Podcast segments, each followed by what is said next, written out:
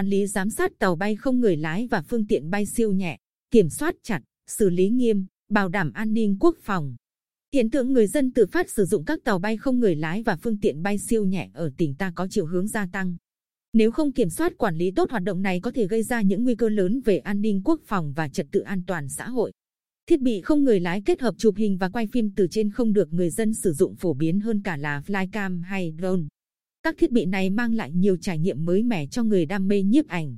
Chưa kể, tiện ích trong việc sử dụng thiết bị này phục vụ cho hoạt động kinh doanh, nhất là quảng cáo là rất lớn. Anh T ở thành phố Quy Nhơn, người có 6 năm sử dụng flycam, cho rằng từ khi có flycam, việc chụp ảnh quay phim trên cao đã dễ dàng hơn trước. Đặc biệt, có những flycam có thể điều khiển bay xa, ghi hình với khoảng cách vài cây số. Do đó, người sử dụng flycam thường chụp và quay được những bức ảnh, thước phim đẹp mắt, có bố cục lạ và rất thuận lợi trong việc ghi lại những hình ảnh toàn cảnh.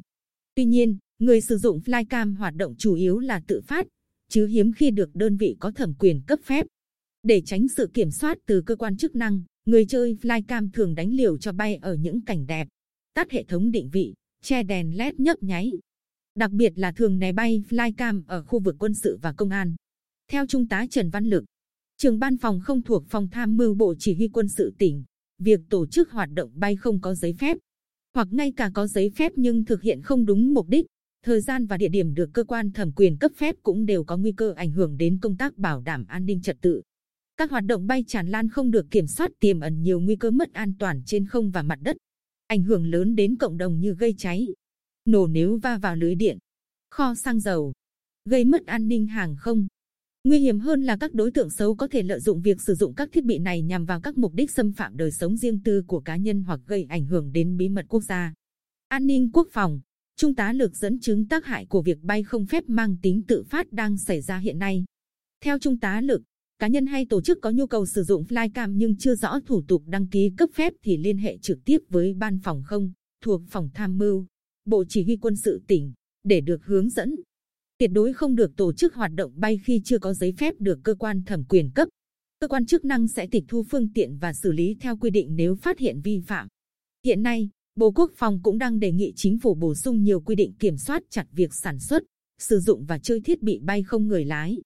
Trong dự thảo tờ trình xây dựng một nghị định mới thay thế cho nghị định 36 của chính phủ về quản lý tàu bay không người lái và các phương tiện bay siêu nhẹ.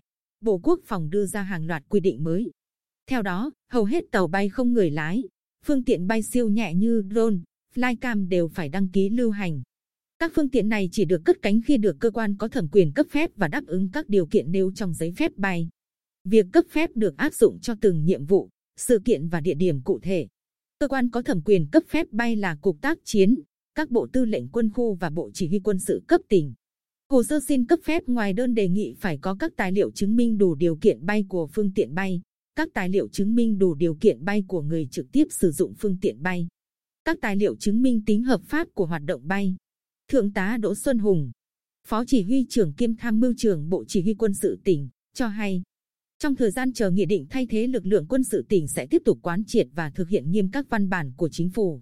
Bộ Quốc phòng và Ủy ban Nhân dân tỉnh về việc quản lý tàu bay không người lái và phương tiện bay siêu nhẹ. Đồng thời, phối hợp với lực lượng công an, biên phòng, chính quyền địa phương và cơ quan chức năng có liên quan tổ chức tuyên truyền, quản lý, giám sát nắm chắc địa bàn để kịp thời phát hiện, ngăn chặn và xử lý nghiêm theo quy định pháp luật đối với các trường hợp vi phạm khi sử dụng thiết bị bay.